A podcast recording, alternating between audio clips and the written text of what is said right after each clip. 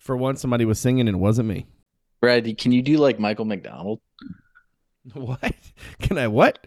Yeah, like you know how he does with his voice. I was just listening to What a Fool Believes a few minutes ago. I I uh, was just I wonder I if have many- that. I I can carry a tune, but I don't know if I can do the old uh, Michael McDonald. Yeah.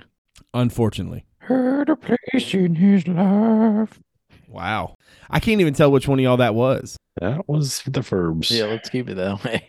See now now Ferber's gonna be really salty if that ends up in the uh, intro. I'm over it.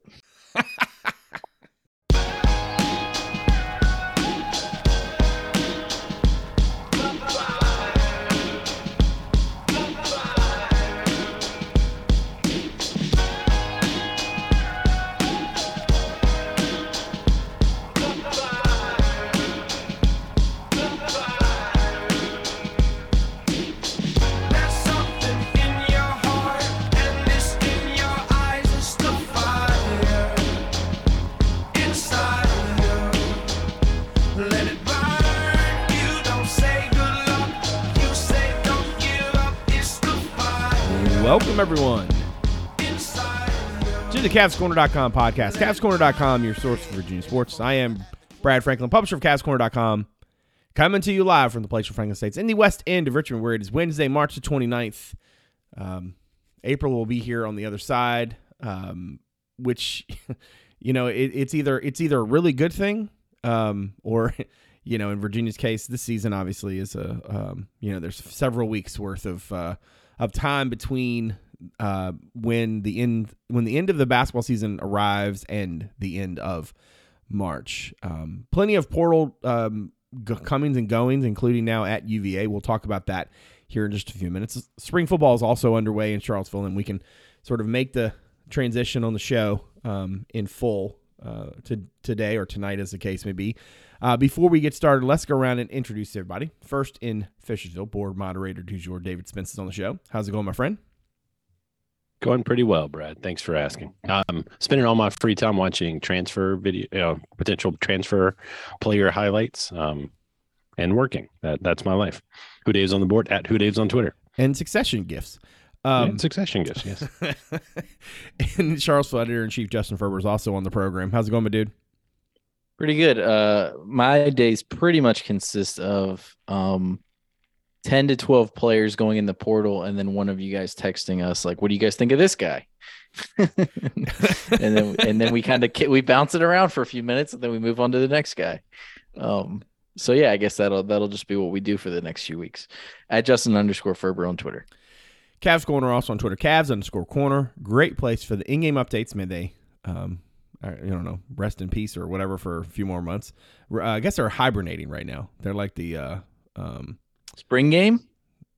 no, I won't, Spring I game won't- updates? uh, Do you no, do I'm not- updates for that? I'm not doing. I'm not doing. I don't call those in-game updates. But anyway, in-game updates, content items, the occasional witty banter. Yeah. So basically, what happens, y'all, is w- some dude goes in the portal, and we begin to discuss that dude, and there's either like some questions about fit or whatever, or immediately there's a would take um, text from one of us. Um, Or it's like some grainy, like you know, uh, what do we? wa- What was today? Grand Canyon. yeah, the Grand It's Canyon. hot or You're watching like Grand transfer Canyon play like Seattle University, in, like a grainy feed. It's like, all right, let's see what we got. Yeah, the one of the joys of the of the portal uh, season is, um, to me at least, is finding these names that you sort of vaguely remember, and you're like, okay, now why do I know that kid? Is it a because UVA recruited him? B because maybe we all thought UVA should have recruited him. C because you he wanted UVA to recruit him. Uh, D because they played and you watched them for you know insert name of team here. Um, um, the Masood like kid. Tafara Gapare or whatever his Yeah. name is. Yeah, him like and and and like I know that um you know UVA had a cup of coffee in that recruitment and um would not be surprised to see the Cavaliers sort of get back in the mix but it's very clear from the decisions of the last week that um, they're going to need some help. Um you know, we knew Caffaro was already in. Um we all knew, well, I don't want to say we knew. We had a really good feeling that um within I mean, honestly, I, I was kind of shocked that the news didn't come much closer to when we released last week's episode. Um, but both uh, Isaac Traudt and Kadin Shedrick in the portal.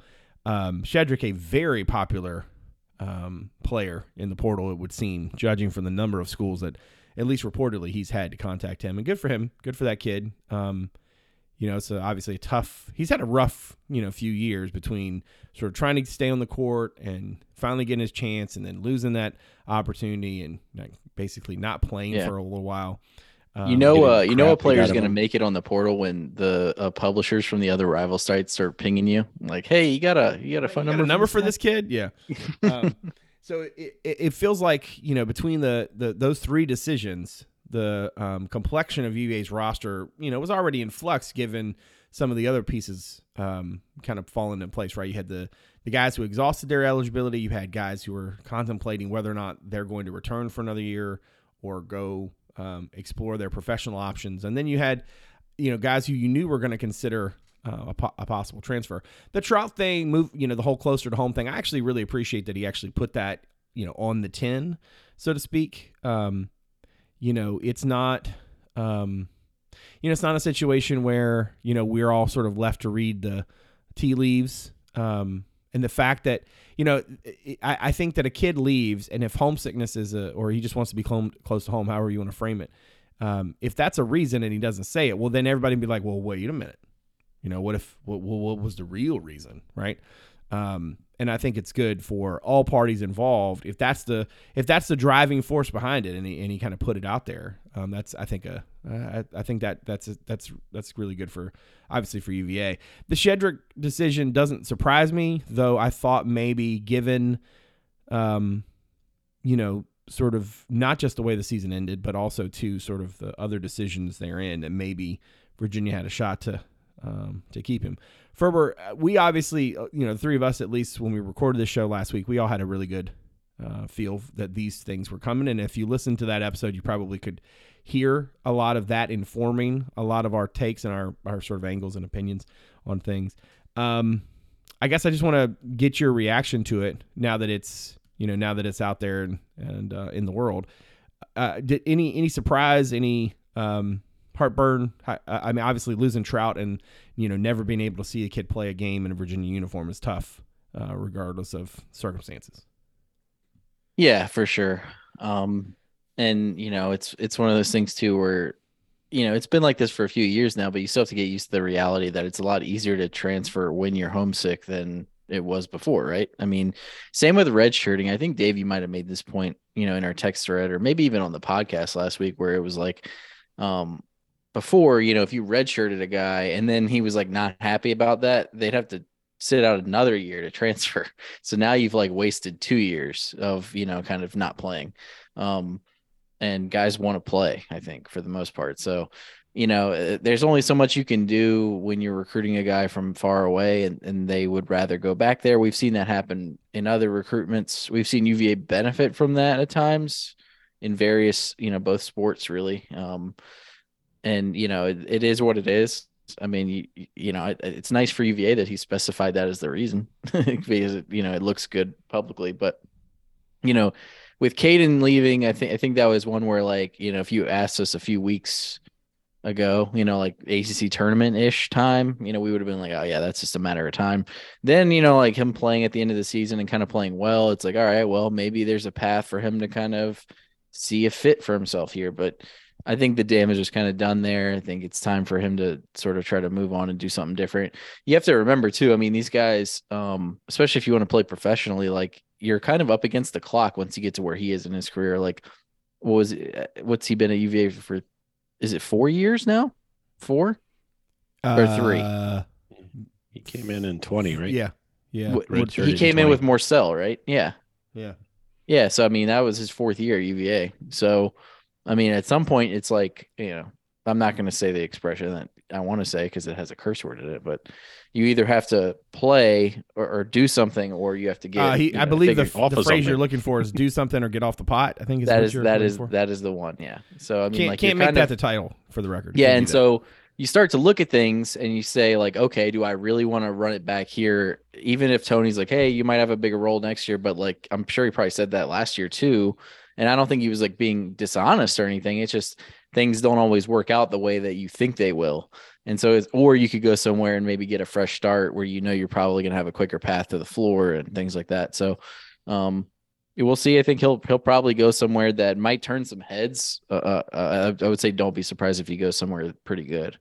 Um, But I mean, overall, these moves sort of just leave UVA in a situation where one, you have front court issues. Like you're just going to have to figure out some guys to bring in because right now it's like Blake Buchanan and that's it. Um, unless you go super small again. Right. And then um and then also you just look at the roster overall and you know like Armaan has a decision to make. He's basically uh, all he's got left is the COVID year and you know a lot of guys don't use it. And then you have Reece who could decide to test the NBA waters at a minimum. And if that happens then you're kind of left with what like three guys, four Yeah. guys Yeah. that and and you're sort of looking at like I don't want to say a rebuild. That's too strong, but I would say like a, a a retooling of the roster. And some schools, as we've seen, have used that to their advantage and been good. So I mean, like it's not necessarily like the end of the world.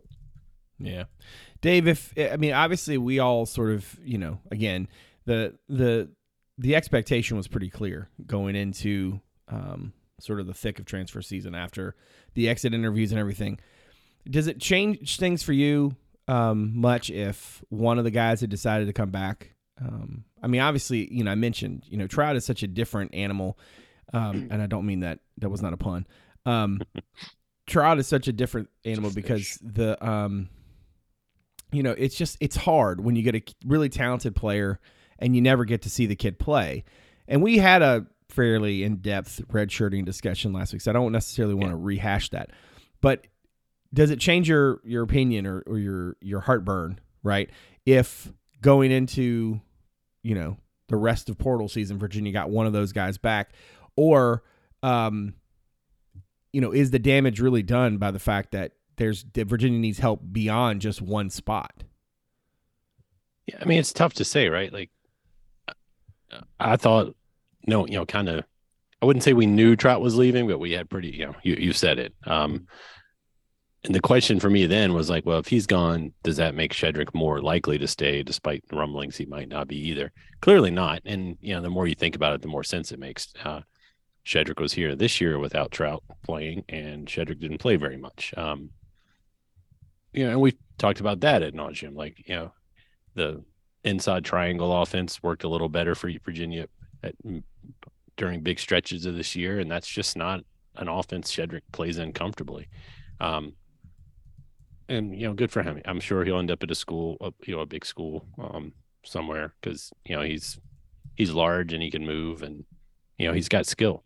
Just didn't always fit into what UVA likes to do, and didn't really f- at times fit in with the pieces placed around him over the last few years. So it it does put UVA in a tough spot though, because there's not a lot of six foot nine plus dudes who aren't going to have every you know power five knocking down their door.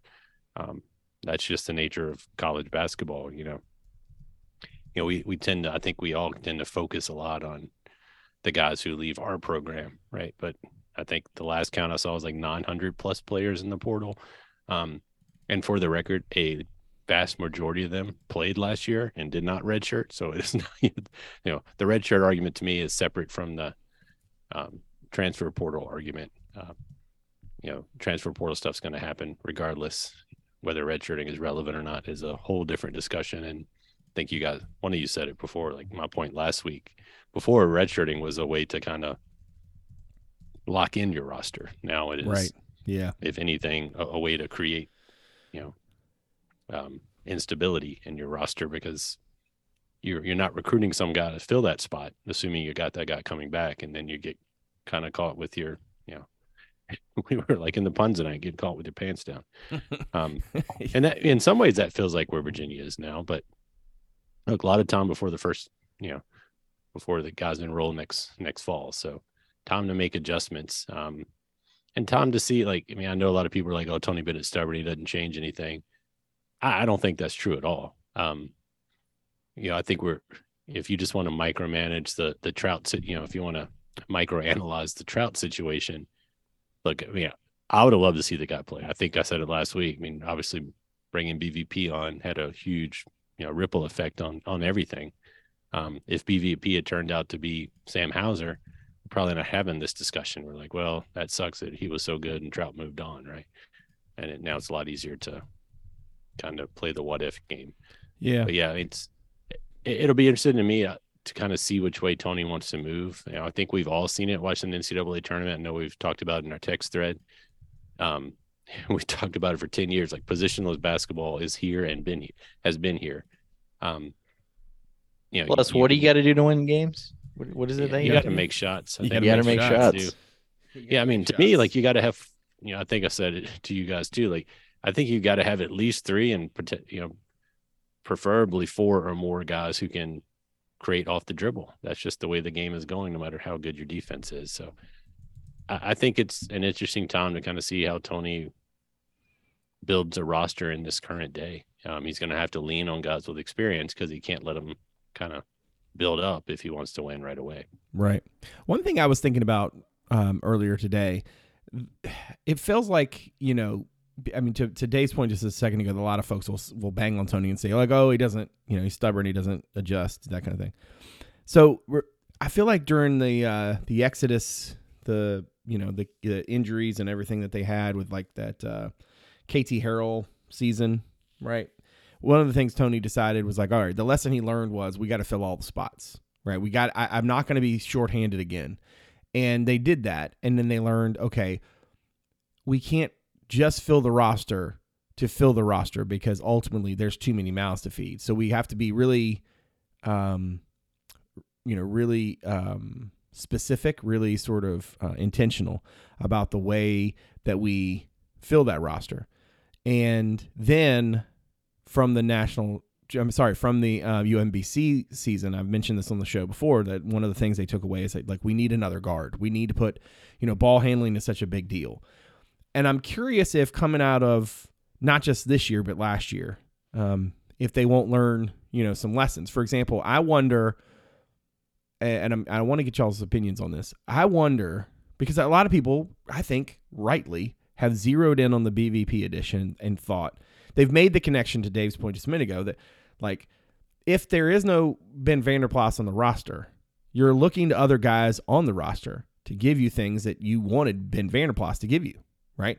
There's a very real likelihood that without BVP, Traudt plays. Now, you can't say unequivocally, right, that if Traudt played, he wouldn't have decided to go closer to home, right? If anything, I could make a pretty compelling argument that that might have actually exacerbated the problem. It's very true that when guys are redshirting, they have a sense of um, disconnect from the team because they're not in games. It doesn't feel the same just to be a person who's out and practicing and, and watching them as it is to actually be playing in them. Guys will tell you this that it just doesn't feel the same, and that's okay. I think coaches understand this. This is why you very rarely see a guy redshirt when he doesn't have another guy redshirting with him. Um, but I think that even if you can't say unequivocally that he would have that he wouldn't have wanted to to go back closer to home and he played, it it stands to reason, and I think it makes solid sense that having that buy-in would have made the decision to go home a very different decision even if it's one he would have ultimately still made. That being said, I I really do think that there's a lot that you can draw a straight line from um, between BVP being on the roster and Traudt no longer being in the program. At least in the sense of there would have been opportunities last year for somebody else to play, and he's the ty- he has a type of skill set that really would have fit. Um, so, do what do we think? For I'll start with you. What do you think the lesson might be for UVA coming out of this season in terms of the transfer portal? Do you think that the BVP addition and the way that it, you know, in essence, seems to have maybe had an unintended consequence? Let's let's call it that. Um, do you think that that will change the way Virginia looks at the transfer portal, or do you think that that's just, um, just kind of like the cost of doing business, so to speak? Yeah, I mean, for UVA in particular, I don't think that they have to like learn the lesson of like be more careful because Tony is like as careful as it gets. Like he's not gonna he's not gonna like go take a guy just to take a guy panic or something like that, right? I mean, that's not gonna happen. Um, but at the same time, I, I think you have to, I said this last week, you have to sort of weigh the the cost benefit of it, you know, where it's like, what does this do to my team if I bring this person in? And you know, like Ben Vanderplas is a great example of this. Whereas like he's a good basketball player. Like he's a, he's a he brings things that help you win games. Um but ultimately it's like he's not going to be transformative. You know what I mean? Like he's not going to take you from you know like like I said last week like a borderline tournament team or a first round team to like the final four necessarily. Um and if he did, you look really smart for having done that. Um and there's been some examples of guys that have gone places recently and have been that you know like what kansas state did with their roster i mean they brought some guys in that really changed the trajectory of their program and miami like adding nigel pack and, and Right. Like those guys Right. really changed the calculus i mean those guys are starters that score a lot of points and make a big impact um make So I think- I th- bankroll too. yeah exactly yeah not, i mean not point that out. Right. But I mean the the the yeah. results are the same. Yeah, So same. I, I mean like I, I think it, it's not necessarily like get better transfers. I think it's you have to look at your roster and say like, all right, um who's not gonna play because this guy's coming in? Like, is this guy gonna deliver what we need, or is he a role player? Like the reason that Braxton Key worked is because you weren't like, let's build this thing around Braxton Key. You know what I mean? Like Right. he was able to be a complementary piece. Um, we even talked about him not needing to play the year they won the title because he wasn't maybe gonna. Um, and then he got the waiver and played, and we were like, should he just sit this year out anyway and then have two more? Like, I think that's your best case scenario is a guy that can do some things that can help you, but you're not necessarily like depending on him to be the team. Um, and then that opens up an avenue for other guys to play. And I think that's people's concern with the red shirting thing is you're like, you're making the decision in November that he's not going to play. Like, cause you're probably not pulling it off unless somebody gets hurt, right? Like you're not going to have the guy sit half the season and then, and then pull the red shirt off. So, I mean, I- think you got, I mean, like, but I know, I, I don't think there is a lesson necessarily because like I know Tony would consider all of that stuff. You know what I mean? Like, um, it's not like you're asking him to like figure out how to do transfers. Like he knows what he's doing. But like, I think this year is going to be different though, just because, like I said before, like you might be looking at a team that just has very little returning experience. Um, and so you're going to need guys that come in and start. Um, and I think that's, that's going to, it's not going to be like last year. Yeah. Dave, what mean, do to you think? me, I'd, I- I'd like to. I don't know where this fits in, but I feel like I need to say it because not to be the adult in the room, but um, the uh, this whole Traudt redshirting thing, and you know, redshirting in general. To, and I think I posted this on the board. I I feel like we as fans are are guilty of looking at it through the prism of, oh, UVA got hosed by this decision, right? Because we're losing the chance to get Traudt, not the school he ends up at. But I think you have to think about who Tony Bennett is as a person. And, you know, you can argue about whether it helps the program or not to be this way. But he looks out for his guys, right? He doesn't overpromise, you know. He follows through on what he talks to guys about during the recruiting process, which is why over the 10 plus years um, he's been here, he has done remarkably well with guys who he recruited who enter the transfer portal and getting those to come those guys to come back because they realize he's yeah, what he said is what happened, right? So if you think about the Traudt situation, Tony Bennett didn't redshirt him so Virginia could get four years out of him, you know, four years later. You know, that wasn't the only reason. Tony redshirted him because he didn't want Traudt to waste a year where it looked like he might not get many minutes barring injury. Traudt could have said no, and Tony would have worked him in a few minutes a game. Traudt didn't. You know, he decided to take the red shirt. And I'm sure if he'd really, really wanted to pull it off, you know, at any point, that conversation could have been had. So I think there's the look, it hurts UVA, but look for Isaac, he's in a situation now where he realizes, hey, I don't want to, you know, whatever the ultimate reason was, he's got four years. And for him, it was a good decision. But that said, I think Virginia's in kind of a different place this year when you look at who's likely going to be returning. Um, I mean, I think at this point we would all be surprised if Armaan Franklin came back, right? I mean, I think that's a consensus take. Um, you know, he's been here four years. He's, he's going to have to get into a graduate program, do another ex- extra year. Um, he's done his time. I mean, so be a little bit of a surprise if he comes back. And then Reece still hasn't made a decision. You know, my my gut would say he's going to test the NBA draft and kind of see where it is and do like Mamadi did. Um, hopefully he'll be back. But let's assume only one of the two come back, they're really the only proven player on the roster. Um, you know, Isaac obviously Isaac Neely obviously showed flashes this year, and we think he's going to be great and yeah, and almost bank on it. And then Ryan Dunn showed his potential, but everyone else, um, Taine Murray, Buchanan, Gertrude, Trent, I don't think I'm oh Harris, the the transfer. They've all yet to show what they can do here, right? So I think Virginia's in a position where they can just take as many guys as they can get. And if it doesn't work out and someone leaves, that's just the way it's going to have to be next year for the for them to have a Mm-hmm. um, competitive roster. I, I want to push back just a touch because I do think on some level, one of the big reasons why Virginia redshirts guys is the idea of trading your worst year for your best. And I do think that Tony would still um, like to, and I do think it's a if it's not necessarily like the the expected outcome, I think it's still his desired outcome, which is that you are going to have a guy who stays for four years and that you are trading you know what amounts to his worst year his his least impactful year the year when he is the least physically imposing the the, the least um, you know connected to the systems and, and everything that you're trading that for something down the road i know for a Yeah. fact that the staff was extremely frustrated when um, they had a guy who did not get a degree right? Not you know not because down you know and this was several years ago but this was a guy who transferred and had this was back in the old days right when they had guys had to sit right? So this is, you know i, I think that there's definitely a mindset of that they are investing in a kid and putting that time into developing them and they would they do expect to have the opportunity to play that kid down the road. Now i, I think you're you're making a really I think nuanced point and i think you're you're right that there's a lot that goes into it um, that you're not it's not necessarily just that tony only cares about what the kid does on the floor. I think tony wants what's best for the player. Um, i think tony also wants what's best for his program and i think that what he's trying to do is to find situations where those two things are aligned.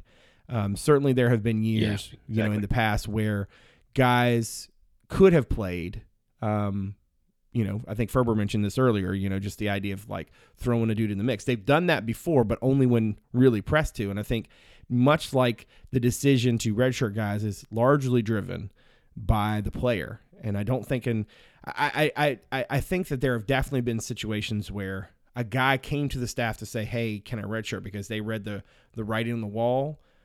But I I also think sometimes fans make the mistake of assuming that the only way that Tony would tell a kid that he's redshirting is by actually saying the words.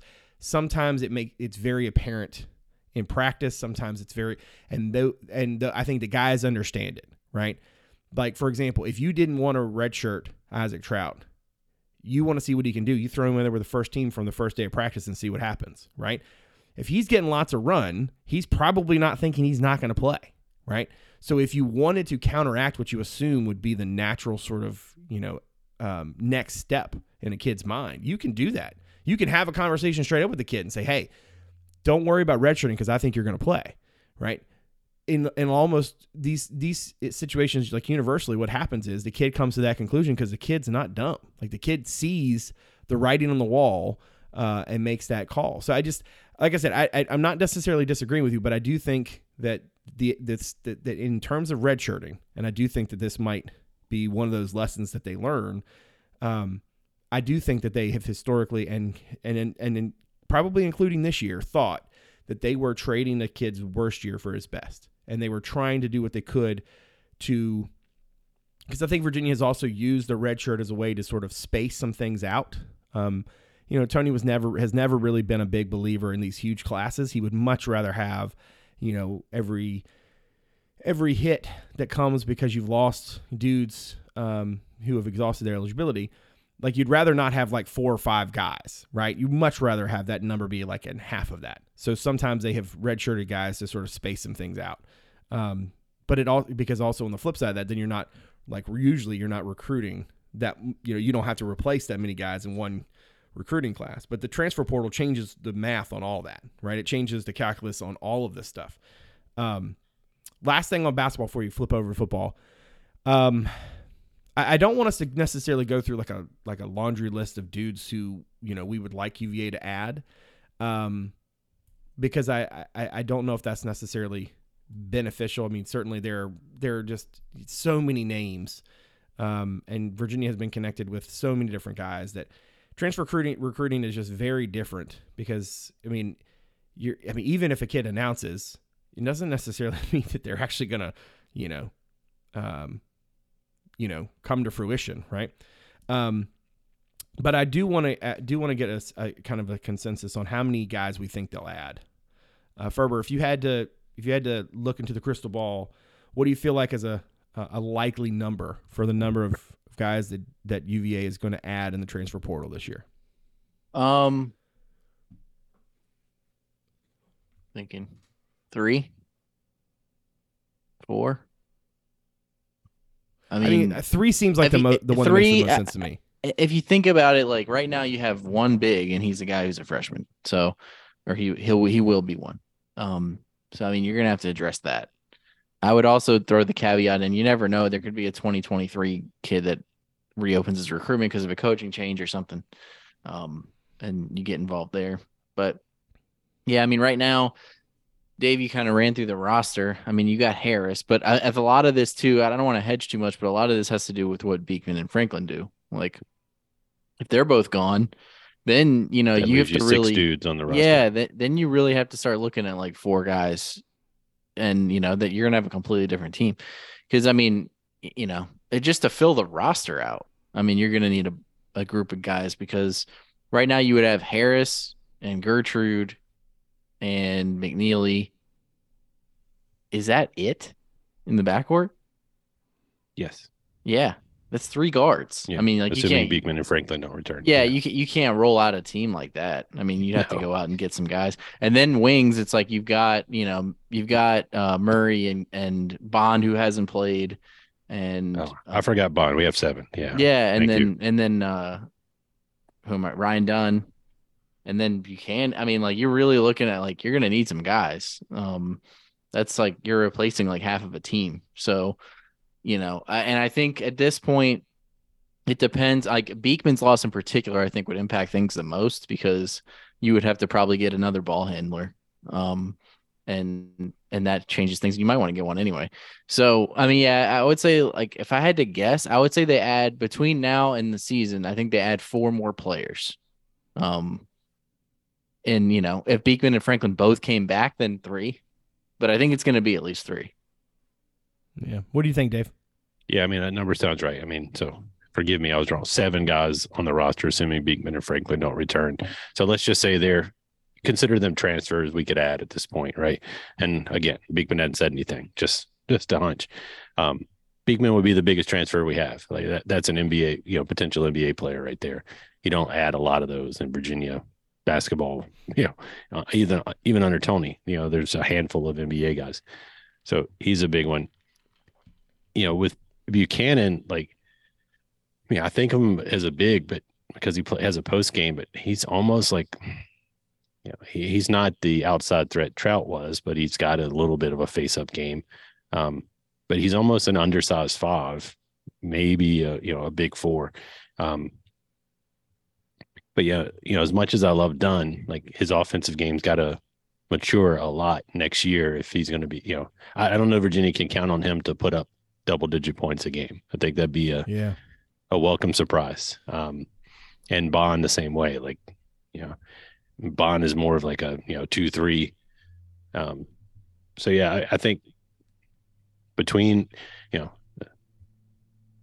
you got to add at least three. You know, you got to get a big. You got to get a true five. I think. Um, Yeah, you're was gonna face say, someone. The, the the numbers on this, like the math, like it's not just a. You're not even talking about like, um, you would like to. Um, and I and listen, and yeah, and this got is to. and and I mean, you know, I, I we're gonna wring the last little bit of this. Like, give me all the all the dust out of the Cheeto bag, right? Like you you Stick your hand in there. you, you gotta you this is not like a this is not a situation where you're trying to talk transfers into coming and being a part of something You've got minutes right you've got like clear paths to significant playing time out there um, and virginia's done a pretty good job you know, in the portal the last few years, even when, you know, you could argue like, I mean, think about some of the guys that they've been able to get when there wasn't necessarily as clear a path to playing time as there is right now, right? Um, this is just one of those realities of, of college basketball. Like it's just, just not going to sit out there. Um, the one other thing I want to add before we, I swear we're switching football. The everybody can get sort of like, you know, sort of uh, sad or whatever you, however you want to frame it, about never seeing Traudt play uh, as in a Virginia uniform, and I'm right there with you. I will also feel every bit as sad if I never get to see Reece Beekman leading this team by himself, like when it's his team. Um, this is not a shot at any. It's not. I'm not. This is not. I'm not taking shots at Kihei or whatever. Whatever. I'm just saying. Like I really would love to see, even if the pieces around him aren't necessarily as, you know, um, as um, as plentiful as maybe they have been in the past couple years or whatever.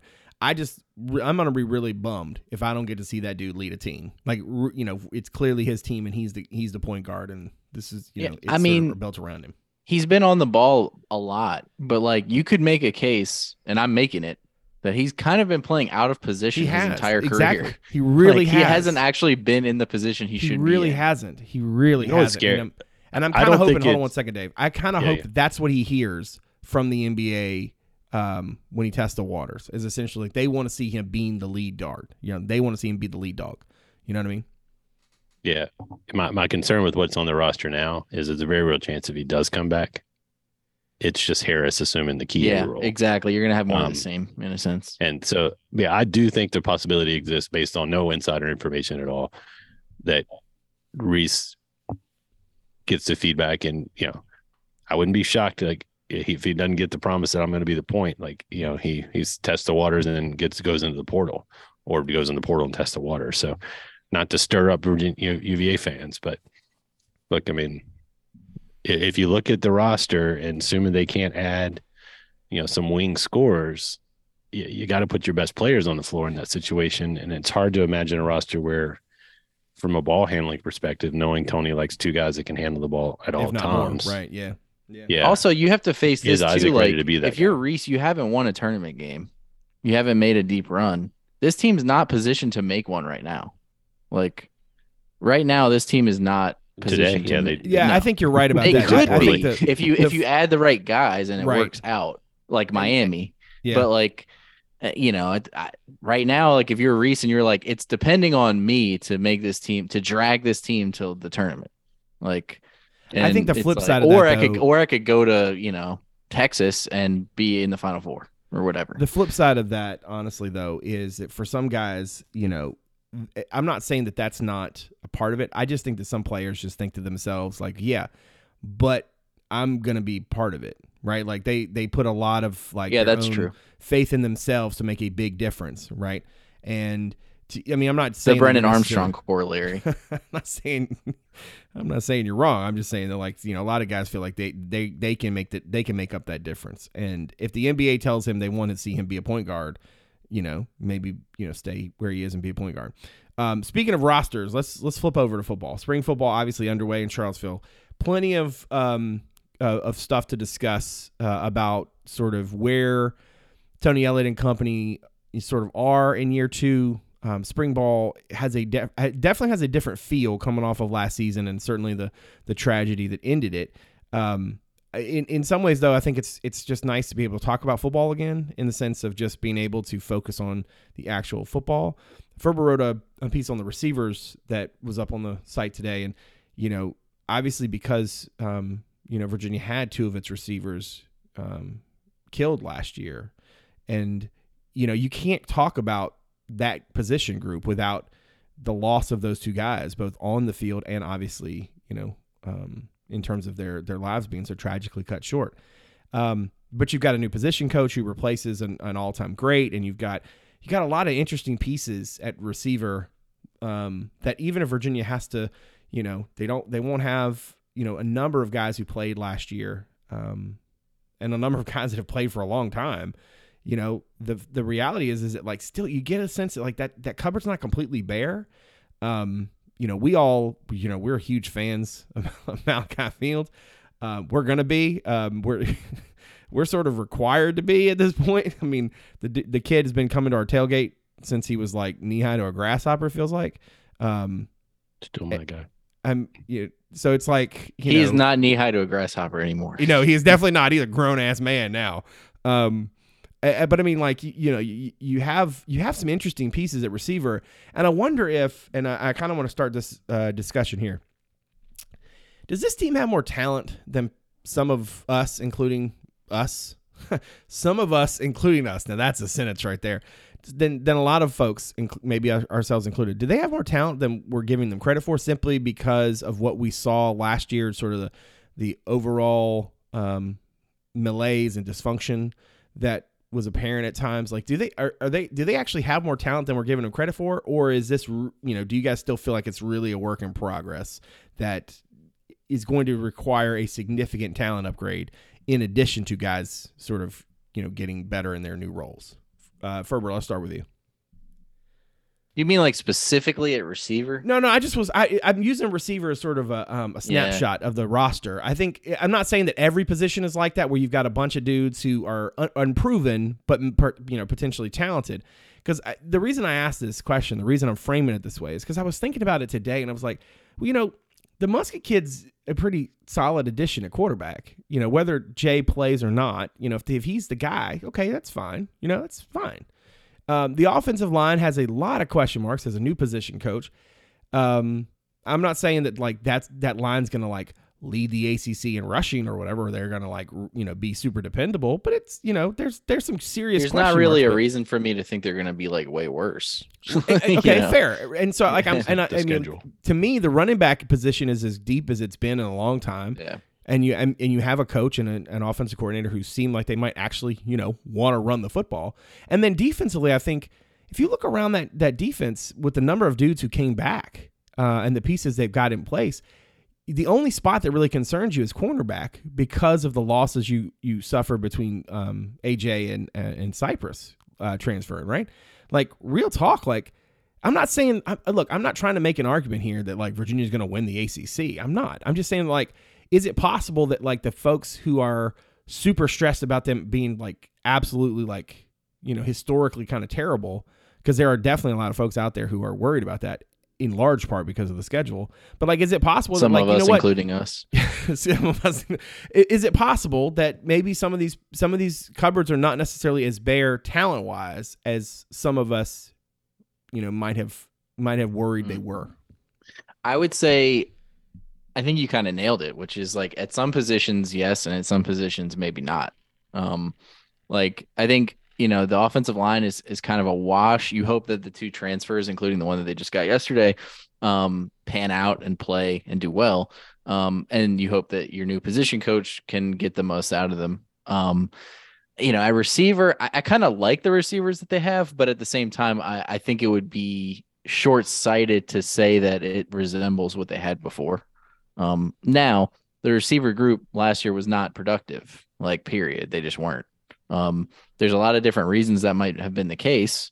Um, but there were the issues with the drops and they just didn't have explosive plays and some of that's on the quarterback and and you know the coaches and all that stuff too maybe but um you know like right now you know we saw it I was writing that thing up you know you look at that North Carolina game last year that was like their best game on offense and that was without Wicks Kemp Davis and Thompson I believe um I think they all missed that game man we found out about that what like an hour before the game mm-hmm. um, and you know, they rolled out there with J.R. Wilson and anybody else they could throw out there. and Malachi Fields wasn't ready to come back yet. Um, so I think there's some potential. I think you're depending on guys like Demick Starling to kind of because he has some explosiveness to f- put it all together when he gets his chances because it feels like he got a few chances last year, but was sort of hit and miss, but still wasn't being asked to like play starter snaps. So, you know, he's going to have to step it up. Fields, you just got to keep him healthy and hope that he makes the leap that we all think he's going to make. And then I really like the Malik Washington addition. I think he's a just a solid veteran player. But again, this a lot of this is going to come down to how good your quarterback is. Um, you know, I think if the Muskett transfer works out, and and I say this because you know, if Woolfolk starts, I think that tells you a different thing about how that transfer worked out. Um, but if Muskett is the starter and is really good, then I think you do have a team that could win some games. Um, you know, on defense, you, you kind of nailed it. I think there's there's some pockets of of depth and talent, defensive line, uh, in particular, and then there's some question marks. I mean, the linebacker group, like that, they they've got some work to do with Nick Jackson gone, um, corner. Uh, so I mean, like there's some work to be done. I think it's going to come down to um, the development piece, right? And I think like the receiver room is a perfect example of that. I like some of the pieces they have, but I think some of those guys are going to need to be polished. Like even Wilson, I mean, they kind of just threw him in the fire last year at the end of the year, and he he made some plays, but I don't really feel like they were asking him to do too much either. So like right. That's fair. Yeah. Now it's going to be a different sort of phase in the evolution for that group. Um, and it's going to, I think a lot of it's going to come down to development because you're not bringing in a bunch of blue chip recruits. So, um, we'll see. I mean, I ultimately, like, I think kind of to answer your question, I think there's reasons to be concerned. Some of that is the schedule though. So that's independent of talent. Right. Um, fair. Yeah. Fair. Uh, But I think, I think at the same time, like, not to put it all on one guy, but I think if your if your quarterback is right, a lot of things are right. Yeah, and and, and Dave, to that point, like if there was ever an example of that, you know, think about sort of what Brennan was when he was good versus what Brennan was last year. Which I mean, however you want to characterize that, feel free, because when when when the offense when the quarterback play is is is at a high level, you know, you have to have a really bad defense in order for your team to struggle, right? And the chances that Virginia's defense is going to be really bad this year are pretty small. I mean, I, th- I think even even without Nick Jackson in the middle, you know, I think there's a lot of reason for optimism on that side of the ball, especially again because of the number of guys and who they had come back. I mean, like they're like one solid cornerback away from. I I think from thinking that they that that defense could win them games. Now, granted, the schedule is is really tough, and so I'm not going to like sugarcoat that. But quarterback play i- is such a just a just an absolutely critical piece of the puzzle that it it's it's hard to I think to to just gloss over it. But even if they get like decent quarterback play, right? I feel like there's enough talent around whoever that quarterback is where you know the offense might not necessarily be as bad as some people think. What are what are your thought pro- what's your thought process on this? Do you how, where do you come down on it?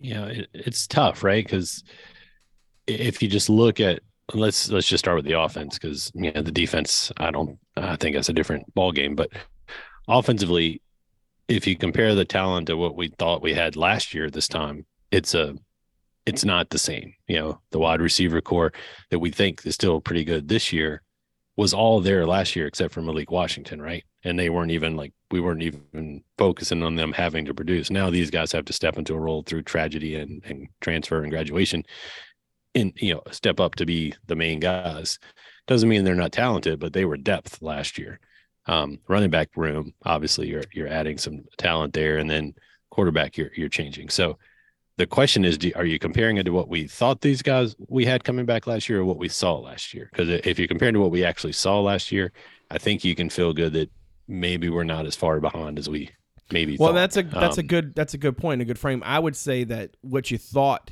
doesn't matter once you see it, right? yeah And so right now, this time last year we were mad that think. Brennan wasn't on the Heisman board right yeah, I had a we lot of folks who were super fr- frustrated. You know, I get a lot. I would get a lot of texts about that, like, "Why are people worried about this kid at Wake Forest?" I'm like, well, yeah, you mean that Notre Dame now? Um, but yeah, I mean, I think overall the offense.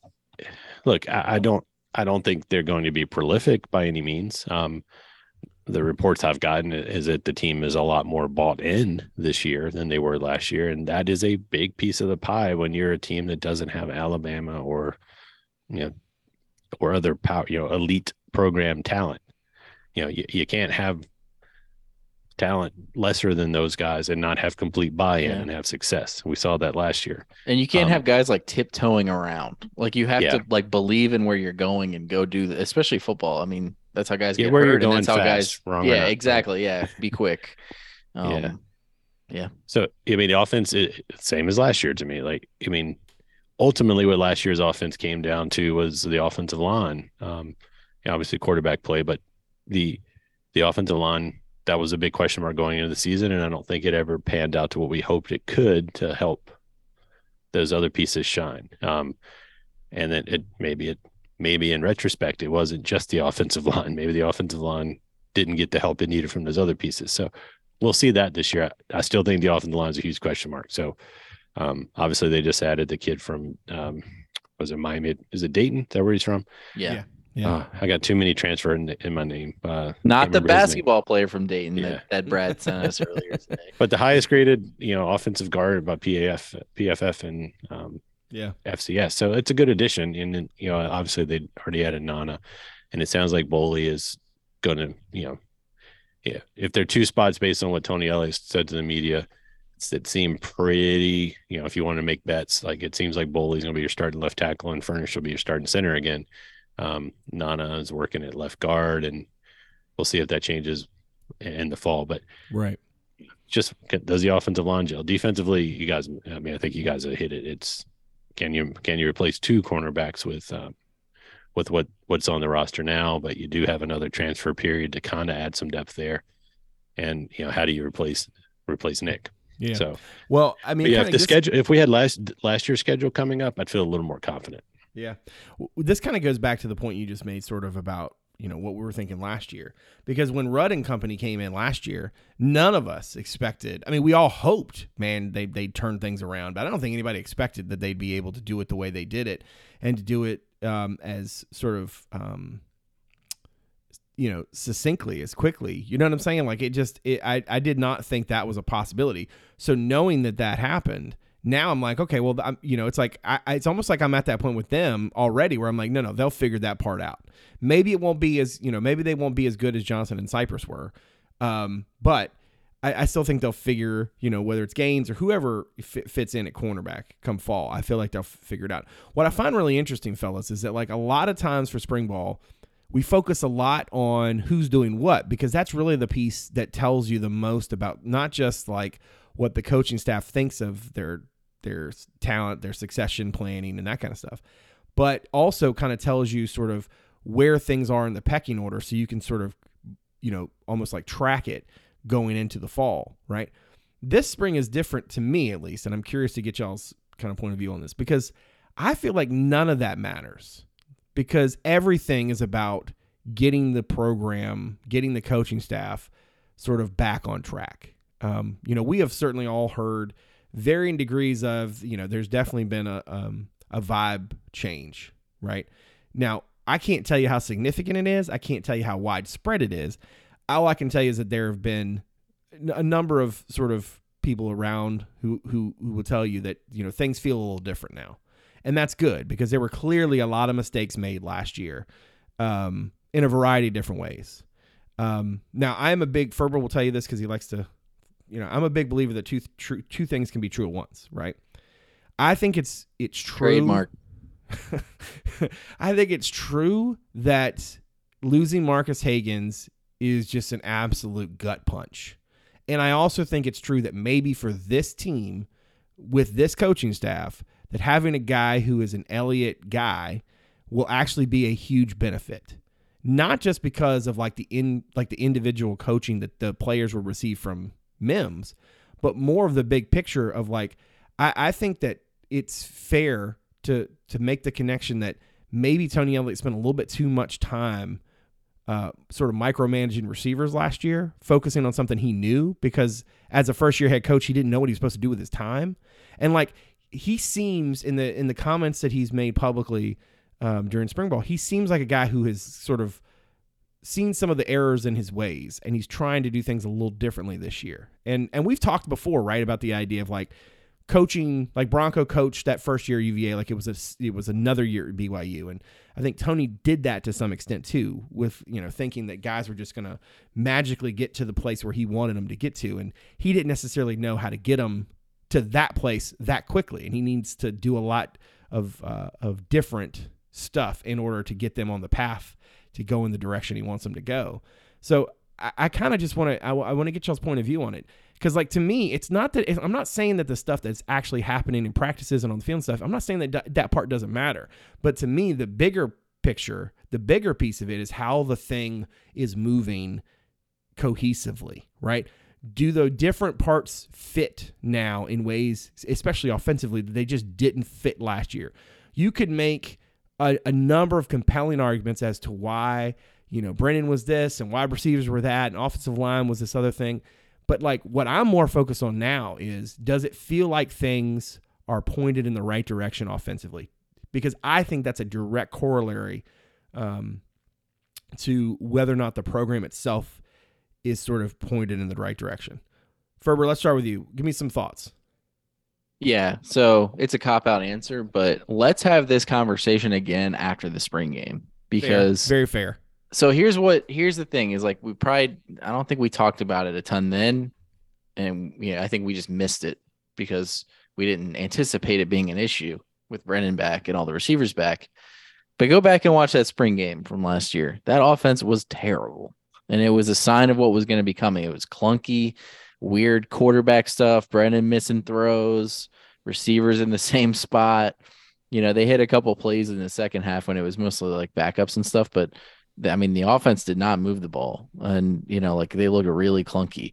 I went out into the practices in the fall, and you know, they don't give us a lot of like eleven on eleven stuff, but when when I did see it, um, it was just the same. It was like it looked how it did in the games. The only thing that kind of threw me off was Brad. You you and I went to that scrimmage, and they, I mean, like literally, I was like, this defense is going to be terrible. Like this, the offense was just. What did we see? Four touchdowns in like eight minutes. Yeah. I mean, literally, like every play, every drive was a touchdown while we were there. Um, starters, backups, whatever. You know, it was efficient. Um, and I guess that was sort of fluky at the end of the day. Um, but yeah, I mean, I think our eyes will tell us something. I don't expect them to be perfect in the spring game, but if Muskett's making plays, you know, like moving the ball around and things are looking good, then I'll start to kind of believe that maybe they got something. Um, and what that means, I don't necessarily mean when I say got something that they're going to be great, just that they could be, you know, competent. Yeah. Um, that's fair. And fair. we'll see. I mean, like I think it's a it's a process. I also, you know, like and I don't I know I'm not telling you this, Brad, but just so people know, I mean, like you hear the buy-in stuff, you hear like things are going well, people are working hard in good times. In the, you know, the yeah, well, there's no. That's true. There's the no. There's no opponent pu- punching him in the face right and in, in? August, and when when when the Illinois game happens, and that's I mean like, you know, the vibes around the program, all that stuff really turned after that game. I feel like we didn't hear. I mean, like there the Richmond game wasn't perfect, and not everything was perfect leading up to that. But like we didn't hear all the negative stuff until then. That's And yeah. then- I, I would I put it like this. I would say that I certainly didn't hear a lot of negative stuff. I definitely heard a lot of like, oh, that's weird. Mhm. I had a lot. I heard a lot of stuff that made me go, hmm, that's odd, right? It wasn't like overly negative, right? It wasn't like that. It wasn't like, yeah, man, this thing is completely off the rails. It was definitely like, yeah, that just seems weird, you know. Like, Yeah, th- and little stuff, you know. And, and Dave, chime in here because, like, nothing that Yeah. kept you guys from picking up. I didn't hear anything. I games, was talking about. That's true. Um, Dave, do you feel like this is just preseason awesomeness disease taking over early? Like, do I need to do I need to go get inoculated? Like, what, Yeah, what do you think? Flat, flatten the curve, brother, because I don't have it yet. um, look, I, I don't know where we are, and I think it's too early based on what fob practices they've had or something to Yeah, to be jumping to any conclusion. But I do know two facts, like you know the just two though. the you know not not you know, and I want to. I don't Make I sure- we're gonna have to say this for a while. So I know we're going to say this for a while, given how you know the terrible tragedy that happened. Taking that away from the picture, Okay, for the record, we st- no, wait, yeah. hold on. We're gonna do this moving right now. forward. That's In- a for- way. that's, Yes, different listen. thing. When we talk about football, we do not, under any circumstances, mean to like, like downplay or whatever. Exactly. Nobody is. It, we're not trying to. You know, we are.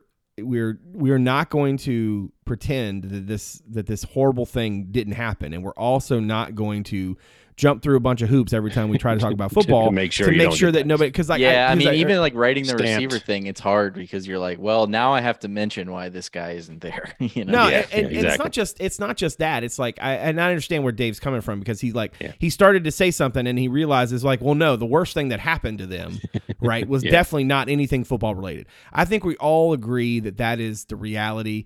Um, you know, And it's just if we're not mentioning that, it's a mistake. It's not intentional. Yeah, and, Yeah. and certainly and like if we if we start to characterize things like on the football side we, we are not trying to like pretend that this other terrible horrible event did not take place we're just focusing on the football part of it that's and i and i don't think we need to every time you know i don't think every time we're going to do that we have to say and i just mean on the football you know Yeah. i think at this point I- like if if if if we if we if we say something that um that truly is out of line people feel free to call us out but i, I think i think at this point everybody's on the same page Yeah, good.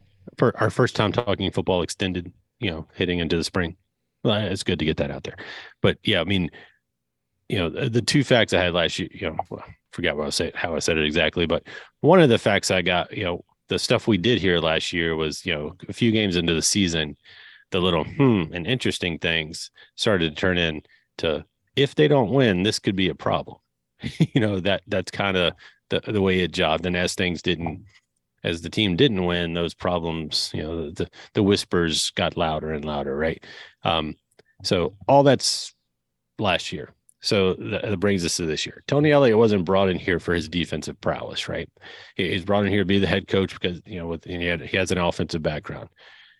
It just happened that last year's team was propped up by the Air Force defensive coordinator that he inadvertently hired when you know maybe that's not the right when he didn't that wasn't his first choice ended up being brought on uh, with the help of his staff and the defense was I like how you made it seem like he like tripped and fell and like hit the high. oh yeah Rudzinski. Um, um but yeah the yeah wasn't what he did. So and then offensively he brought in a few of his guys and kept Tujay and, and Higgins well guess who's not here this year? Tujay and Higgins so you know he's only been this is his second second spring as a head coach second spring at UVA um not to borrow some Al Algro term but he hasn't done all the shot he doesn't have all his groceries yet you know because he's only got a class and a half basically. But he's got all his chefs now on offense. So it's time for you know the meal plan to start you know you start it might not taste right we, i should start to see it a little better right? I should start to understand oh this is his potatoes au gratin or whatever. It should be a little clearer this year because everyone handpicked by him um, and that's what i'm going to be looking for and i don't need the offense to come out and beat tennessee from last year i mean it'd be great but i need to see something better than i saw last year with pieces that we knew were capable of performing in another system um, regardless of what the pieces are this year. And, and that's what I'm going to be looking for. And until I see that, I'm not going to have PAD. fair enough i think that's, That's, the actually thing with football too, is like college football specifically, is like there's no preseason, so it's not like you can ramp up and be like, okay, things are starting to look like the way Yeah, that they should look. Yeah. Can I ask why there isn't a preseason? Why do why can't we end the spring with a scrimmage against another team? I think Does that's what they ESPN not need want to pay us extra money for that? I mean, I think that's what they should do for like if they, especially if they ever make a rule or do something to get rid of FCS games, is just Yeah. have like UVA play William and Mary or whoever like in, in- Yeah. as the spring game, and then you can still pay them. I mean, it wouldn't be the same. Like you wouldn't pay them as much. well if you put them on tv that's all that matters anyway yeah, I mean, like you're still you could still give them some money and have them come up and play you, and they get something out of it too, right? Um, Yeah. and they don't have to worry. I mean, also there's not as much downside for UVA because it's like if you lose to William and Mary in the spring game, like nobody's gonna care. Like True. you know what I mean? I mean, people will care, but like you're not gonna be treating it like you're not gonna be going out to win, like necessarily. true true Um, so it's not like it's embarrassing or whatever. right Um, but yeah, I mean, I think it's it's kind of weird. I mean, even basketball, like they they have like a couple of scrimmages and stuff. Football is just, I guess, it's just such an undertaking to have a scrimmage, like that. People can't, Yeah. you just can't do it.